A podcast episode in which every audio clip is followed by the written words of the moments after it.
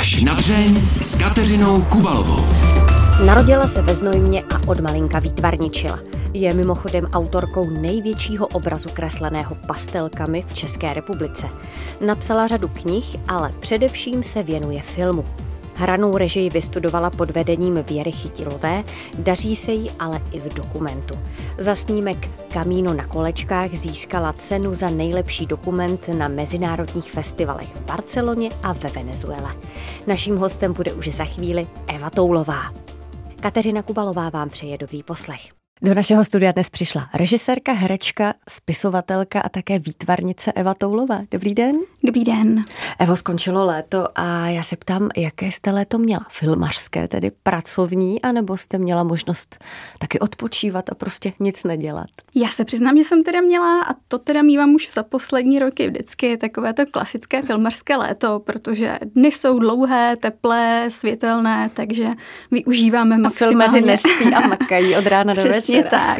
Takže já jsem celé léto skoro protočila. Co jste točila? Tak eh, my jsme připravovali nějaké videoklipy. Jeden mm-hmm. bude mít vlastně premiéru docela nedávno. Petra Baťka hraje nám tam Václav Upír Krejčí. Mm-hmm. Točili jsme ho v Jachimově a jinak eh, dotáčeli jsme nějaké finální mm-hmm. ilustrační záběry do mých eh, dvou filmů a potom jsme točili v rámci připravím takový dokumentík o folkloru, tak eh, jsem se účastnila různých folklorních slavností, takže pořád bylo co vymýšlet. Vy jste docela plodná režisérka, když jsem se dívala na vaši filmografii a tvorbu, tak vy se opravdu nezastavíte. Vy točíte reklamy, dokumenty, eh, hrané filmy, teď pouštíte do světa aktuálně dva nové snímky. Dá se to všechno usoustředit, když člověk opravdu chyrlí třeba jeden snímek eh, za druhým? Nebo to tak aspoň na mě působí? Ono to asi tak působí, ale ona vlastně ta příprava toho filmu stejně trvá několik mm-hmm. let. A ta chvíle, kdy se natáčí, což je ta chvíle, kdy se vlastně člověk nejvíc soustředí, nebo já bych se měla nejvíc soustředit, tak eh, trvá vlastně takovou krátkou chvilku. My točíme, já nevím kolik, 25 třeba dní mm-hmm. hraných, takže vlastně tak jako rok a půl třeba něco připravuje publikujete, ještě předtím třeba půl, tři čtvrtě nebo celý rok něco píšete a pak eh, to natočíte vlastně za takovou malinkou, kratinkou chvilku a pak už mě čeká jenom postprodukce. Jenom. Což, no ano, což je zase další časový hmm. úsek, takže u mě to soustředění asi nejvíc, nebo je to prostě v té chvíli, kdy natáčím. Vždycky točím, mám mezi tím nějakou pauzičku, takže určitě mám chvíli, kdy se soustředím na daný projekt vždycky zvlášť. Baví vás to přepínání mezi těmi jednotlivými projekty, protože předpokládám, že je něco jiného chystat reklamu, videoklip a nebo nějaký opravdu třeba intelektuální film, který jde z vás. Tak já teda můžu říct, že asi nejtěžší by bylo přepínat mezi filmem uh-huh. a mhm. filmem, protože tam musíte uh-huh. mít v paměti úplně jako všecko, co jste, ty scény, co jste natočili předtím a točí se různě na přeskáčku, aby to mělo tu stejnou energii, ten stejný náboj, takže to je určitě nejtěžší. Co se týče reklamy, tak to jsou vlastně takový jednohubky, co se natočí za den a u videoklipů tam se zase hodně soustředí na to, aby to bylo krásné ten obraz, takže to mě vlastně nějak jako mentálně nenarušuje zvyšuje to soustředění, ale ve chvíli, kdy je to film a film, tak to už nastává problém. Jasně. Jak jste mluvila o těch jednohubkách, jsou pro vás ty reklamní jednohubky existenční nutnost, a nebo vás to i baví? Já teda se třeba nebráním reklamám, který hm. mě baví. Určitě jsem dělala reklamy, které mě bavily a moc jsem si je užívala. A já si vlastně užívám i to, že je to pro mě takový jako oddech v tom, že když jste režisér u toho filmu, tak je to určitá tíha toho, že máte ten velký projekt, potřebujete ho dokončit, máte termíny a musí vám to všechno komplexně fungovat, kdežto ta reklama to je vlastně takový jako odpočinek v tom, že to máte hotové hnedka. Teoreticky okamžitě vidíte ten výsledek. Máte odškrtnuto. Mám odškrtnuto a hlavě. pak se zase vrátíte do toho, že máte rok rozdělaný film. Takže já si vlastně ty reklamy docela užívám, ale přiznám se, že poslední dobou jich dělám míň a míň a už se mi stává to, že na nich nejsem úplně existenčně závislá. Chystání filmu je opravdu dlouhodobá záležitost. Naučí to člověka trpělivost? Že to opravdu není tak, že si sednu a za tři dny je film hotový? Je to tak. Já jsem jsem ze své povahy velmi netrpělivý člověk.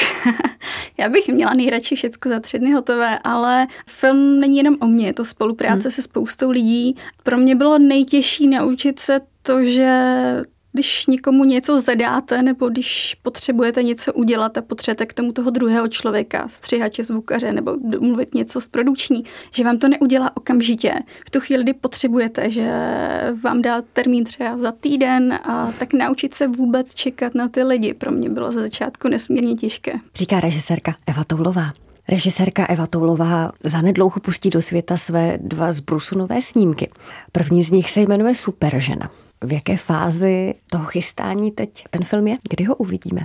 Tak eh, co se týče Superženy, tak ten už máme natočený, dostříhaný mm-hmm. a aktuálně jsme se s hudebním dramaturgem vybrali hudbu, takže nás už čeká jenom zvukový mix a současně s tím už teda vybíráme termín distribuce, akorát to teda úplně není na nás. Teď jsme v takové fázi, kdy se kalkuluje s termíny. My to máme s naším producentem, takže bychom chtěli stihnout třeba ještě konec roku, ale překvapilo mě, že teďka, jak nastal ten covid, byl rok zavřená kina, tak eh, je pořád neuvěřitelný přetlak v kinech uh-huh, uh-huh. a neustále se ty snímky, i které jsou naplánované, přesouvají. A je takové třeba velké blockbustery jako Duna a podobně. Takže teď se tak nějak jako kalkuluje s termíny a doufám, že to bude co nejdřív. Jak to prožíváte, když pouštíte do kin film, na kterém jste, jak jsme říkali před chvílí, opravdu několik let intenzivně pracovala? Jaké to je? Já to nesu velmi těžce. jsem teda hodně nervózní vždycky a je to ve chvíli, kdy ho pouštím, tak já už jsem ho viděla předtím asi jako 150krát, takže já už eh, vyloženě vím, co následuje, odpočítávám, takže eh, mně se několikrát stalo na té premiéře, že jsem se ukázala na začátku, pak už to pro mě bylo tak jako zlouhavé, tak jsem se objevila zas na konci a většinu času jsem pak teda strávila na baru. Ale je to těžké v tu chvíli, kdy vlastně máte spíš tendenci koukat na ty diváky, jak reagují na ten film a ta nervozita, když se nesnějí, když se mají smát, tak je taková lehce ubíjející.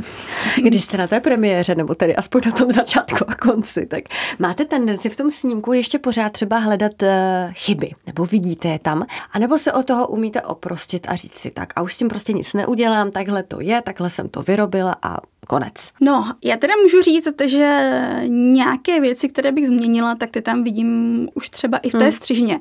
Ale vždycky jde o to, že já musím pracovat s těmi podmínkami, jaké mám. Takže nemám 100 milionové rozpočty filmové. Mám třeba v rámci produkce peníze na tohoto herce na určitý počet dní a musím prostě za ten daný počet dní s ním ty scény natočit. A vím, že žádné další termíny nebudou, takže vždycky se snažím za daných podmínek to udělat tak nejlépe, jak to jde. Ale samozřejmě, že vidím, že by bylo hezčí třeba, kdyby jsme ho vzali o den víc do nějaké třeba jiné lokace. Ale to jsou věci, které třeba nezměníte a potom teda my umělci bychom ten film šperkovali do nekonečna. A toho jsou tam ty termíny a premiéry, kdy ať děláte vlastně film, jak dlouho chcete, tak vždycky se vám stane, že ho dokončujete úplně na poslední chvíli a strašně nestíháte, protože pořád tam chcete něco měnit. Mm-hmm. Ale je skvělý, že uh, má to ten termín, má to ten deadline a je tam ta chvíle, kdy si musíte říct dost.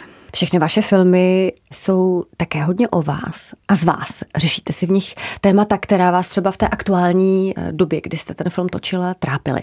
Super žena řeší to, co řeší většina třicátníků. Takový ten tlak okolí, možná lépe řečeno třicátnic. Takové ty věčné otázky. A co kariéra? A co děti? A proč ještě nejsi vdaná?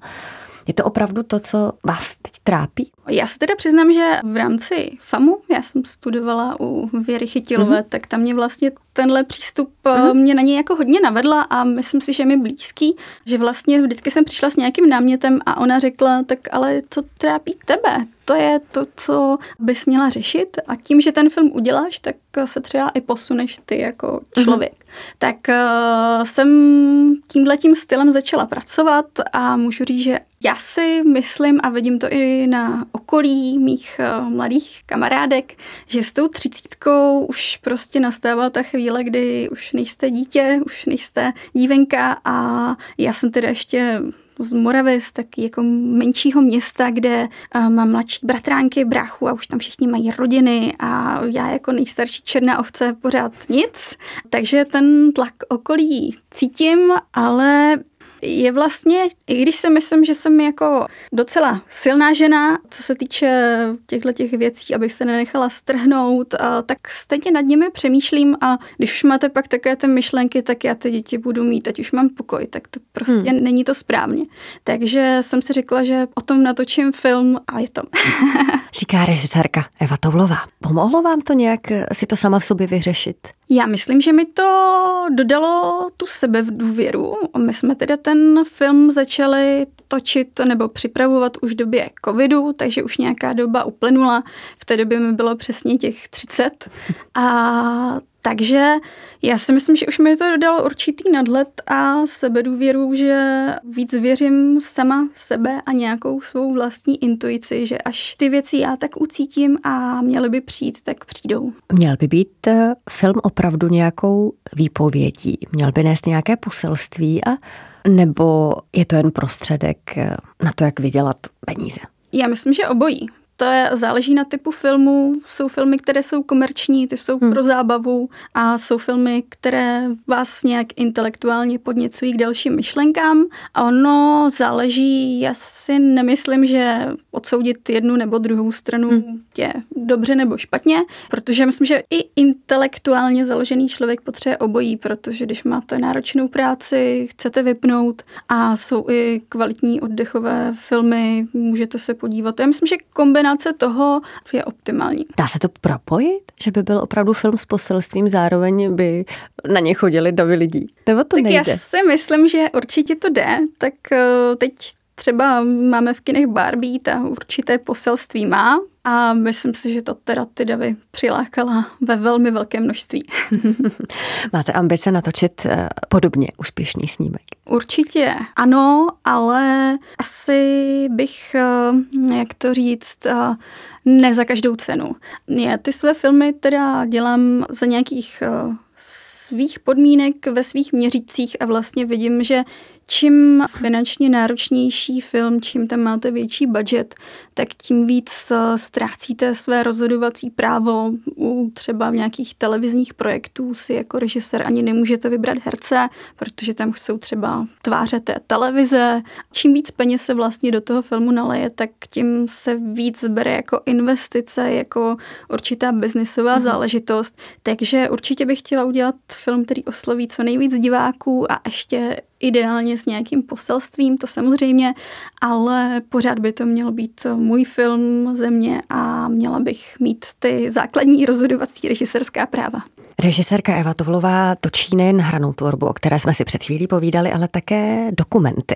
A docela úspěšné dokumenty, protože hned ten váš první, jestli se nepletu, Kamíno na kolečkách, získal hned několik eh, mezinárodních ocenění. Jak si to rozumí, točit dokumenty i hranou tvorbu? A jak jsme se vlastně bavili o tom, jestli si dokážu mezi těmi filmy odpočnout, vlastně ty dokumenty jsou pro mě taky určitým odpočinkem, bych řekla, ale mně se vždycky na nich líbí vlastně ta opravdovost, kterou v té hrané tvorbě nenajdete. Já jsem vlastně, řekla bych, že když najdu jakoby dobré téma, které mě osobně nějak osloví a vlastně tím, že jsem točila kamínu na kolečkách, tak to spíš než téma bylo i o absolvování, protože jsme šli 640 kilometrů pěšky španělskem. Mm. Takže to nebylo jenom o natáčení, ale vlastně jsem si ten smysl a přínos toho dokumentu, toho putování odžila. Jste šli do kompostely. A šli jsme do kompostely a vlastně s člověkem, co má roztroušenou sklerózu mm. na invalidním vozíku, takže takže to byla taková docela náročná cesta, ale tím, že jsem si to i absolvovala, tak um, určitě jsem jakoby věděla uh, lépe otázky, na které se ptát, lépe jsem to téma uchopila, takže pro mě to byl spíš i takový zážitek. Takže u mě to taky jako střídání toho, že vlastně u těch dokumentů trošku toho zážitku a té surovosti, té opravdovosti versus pak eh, toho nesmírného soustředění u těch hraných filmů. Jak moc vás to lidsky posunulo putování do Santiago de Compostela ještě s člověkem na vozíčku? A já teda můžu říct, že když jsem ten uh, dokument řekla, že budu točit, což bylo, mě oslavil producent Petr Hirš, tehdy hmm. jsme si vykali a znělo to, jestli chci jít pěšky na měsíc s bandou chlapů, který vůbec neznám, tak nevím, proč jsem řekla jo, protože jsem takový vlastně občas bezpečný typ člověka, který se moc jako do, do dobrodružství úplně nevrhá, tak mně to přišlo takové vůbec neuvěřitelné, že jsem na to teda kývla, ale šla jsem tam s tím očekáváním, že jsem jenom filmař a že vlastně jenom dokumentuji. A pak mě vlastně zpětně překvapilo, co mi to dalo, protože sice máte nějakou část, kdy točíte, pozorujete lidi, ale tím, že fakt jako 8-12 hodin jdete a jdete vlastně ne vždycky jako s někým, jdete třeba sám v různých typech krajiny a jste vlastně jen sám se svou hlavou, se svými myšlenkami, tak se mi začaly nořit takové věci, o kterých jsem si vůbec třeba nemyslela, že bych kdy přemýšlela nebo že, že bych takové hodnoty měla. Takže naopak mi to přineslo jako pro mě osobně velké poznání sama sebe. Potěšily vás potom ty ceny, které jste za ten film získala? Bylo to spíš takové překvapení, protože jsem vůbec, eh, my jsme vyšli, ani jsme nečekali, protože u těch dokumentů je to trošku adrenalin v tom, že vy nevíte přesně dopředu úplně, co natočíte. Jakoby poznáte si se ty lidi předtím, ale nevíte, jestli eh, na jakou stopáž ty jejich rozhovory, ty výpovědi budou hodnotné. Takže my jsme tam vlastně šli s tím, že zkusíme udělat dokumentík, ten se nám rozrostl na dokument, nakonec to byl dokument do kin, který jsme pak dali i do televizí, takže takže mě spíš překvapilo to, kam až se to všude všechno dostalo na to, že to by měl být na začátku úplně nějaký malý dokumentík. Vy jste před chvílí říkala, že nerada chodíte do rizika, že jste ráda v bezpečí. Při tom pokračování eh, Kamína, které vyšlo na světlo světa loni, jestli se nepletu, se jmenovalo, nebo jmenuje Černobyl na kolečkách, tak to taky není úplně bezpečná záležitost podle názvu. A, není. Já se teda můžu říct, že od toho Kamína, že mě změnilo teda i v tom, že teď už jsem dobrodružnější, Aha. že už se snažím na to dobrodružství spíš říkat ano. Hlavně jakoby s tou partou přátel, s kterými jsme byli ten měsíc, tak už jsou to opravdu přátelé a s tím, aby šla i na konec světa, i do Černobylu. Ale ono vlastně, teď to určitě bezpečné není, ale předtím ten Černobyl vlastně není až tak nebezpečné místo, pokud eh, dbáte vlastně rad těch hmm. instruktorů, které tam máte a musíte mít mít, tak je to vlastně taková příjemný nebo sebepoznávací trošku, teda samozřejmě s loupkou trýznivý výlet. Je to psychicky náročné do těch míst jít? Myslela jsem si, že ne, ale určitě ano. A to, co my jako lidstvo jsme schopni uh, způsobit, uh, tak to je občas neuvěřitelné. Když si člověk prožije to, co vy jste si prožila při práci na těch dvou dokumentech zmiňovaných a potom se vrátí do klidu, do tepla, do té Prahy, tak není to pak nuda? No, není to nuda. A já se teda většinou jako ponořím pak do stříhání těch věcí a postprodukce, takže já jsem jako hodně pracovitý člověk, který když náhodou netočí se jako obalí hodně pracovními ostatními věcmi, takže spíš se mi vlastně i líbí to střídání. Asi bych nedokázala být já nevím, třeba rok v kuse, nebo možná dokázala, nevyzkoušela jsem si to, ale vlastně se mi líbí ty chvíle klidu a pak nějaké ty chvíle toho prožívání dobrodružství. Já si myslím, že mi to tak asi vyhovuje. Mluvili jsme tady o tom, že točíte reklamy, hrané filmy, dokumenty a já z toho všeho mám takový dojem, že vás zkrátka baví to točení, ta výroba toho vizuálního produktu, který je potom na závěr hotový. A možná je to tím, že jste vlastně začínala tím výtvarnem. Pletu se? Možná asi ne, já to mám ve svém životě, takže si myslím, že všechno se vším souvisí.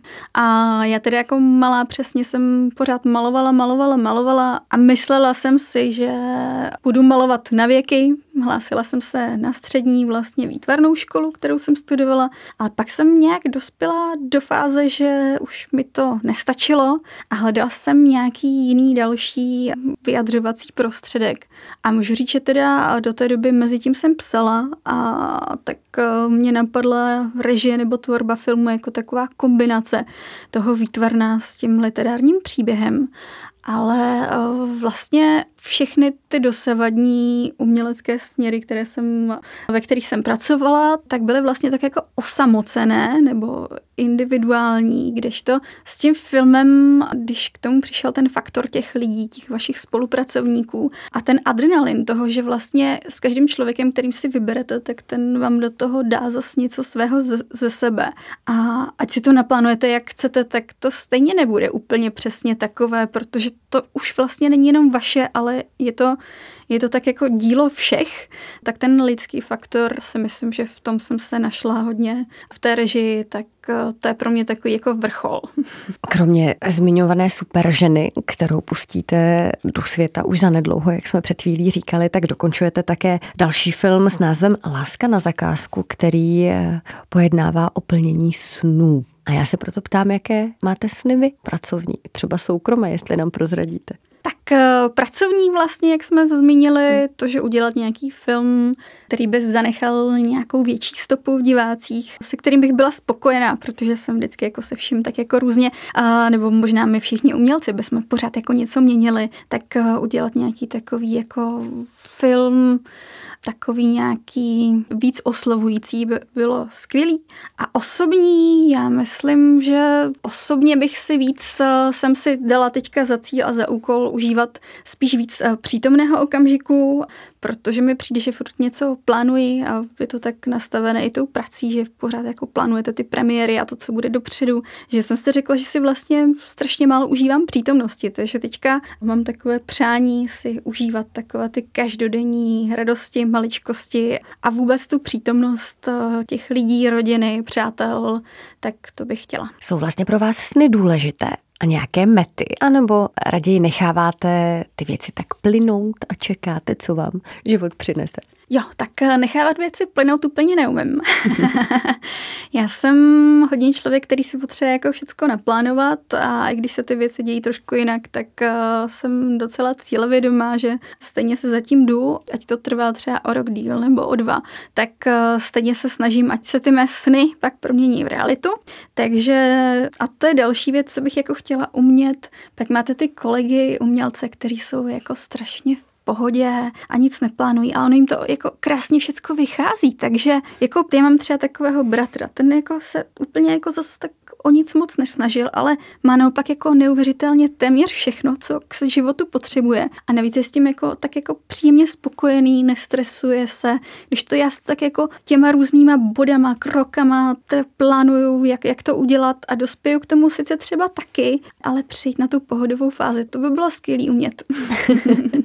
Ještě by pověste, až pustíte do světa super ženu a lásku na zakázku, tak chystáte něco dalšího, předpokládám. Máte plný šuplík nápadů. Mám plný šuplík nápadů, ale přemýšlím, co dál, protože jakoby mám několik scénářů s tím, že ono vždycky není to tak, že bych se mohla lusknout prstem a říct, tohle natočím. Je to vždycky konstelace toho sehnat konkrétní lidi, kteří na tom budou spolupracovat a teď teda je tak kino situace taková velmi proměnlivá.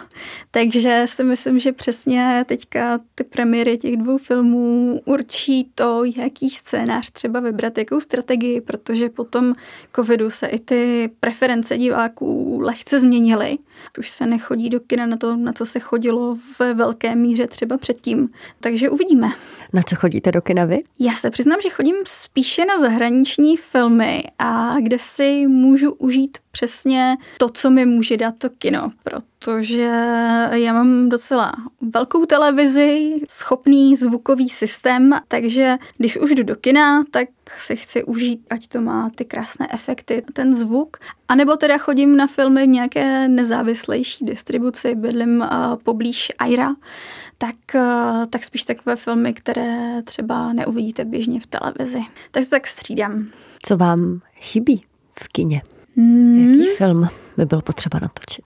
Jaký film by byl potřeba natočit? To je těžká otázka a já myslím, že by bylo, ale já jsem tak jako mírně ekologicky zaměřená, tak nějaký film, který by nás trošku třeba probral k tomu, abychom se k planetě chovali líp, ale takových dokumentů vznikla spousta, ale možná uchopit to nějakým způsobem, ono vlastně na filmu je skvělé, že když má opravdu ten divácký ohlas, tak něco, nějaká myšlenka v těch divácích zůstane nebo ideálně nad ním trošku přemýšlí a film může něco změnit, takže nějaký film, který by něco změnil v tomhle ohledu, by byl perfektní. Hostem pořadu až na dřeň byla režisérka, spisovatelka, výtvarnice a taky herečka Eva Toulová. Moc vám děkuji. děkuji Mějte se krásně, ať se vám daří. Naschranou. No a já už jen doplním, že pořad až na dřeň je k poslechu také jako podcast. A nezapomeňte se podívat také na videozáznamy z natáčení. Kateřina Kubalová se těší na slyšenou zase za týden. Mějte se krásně.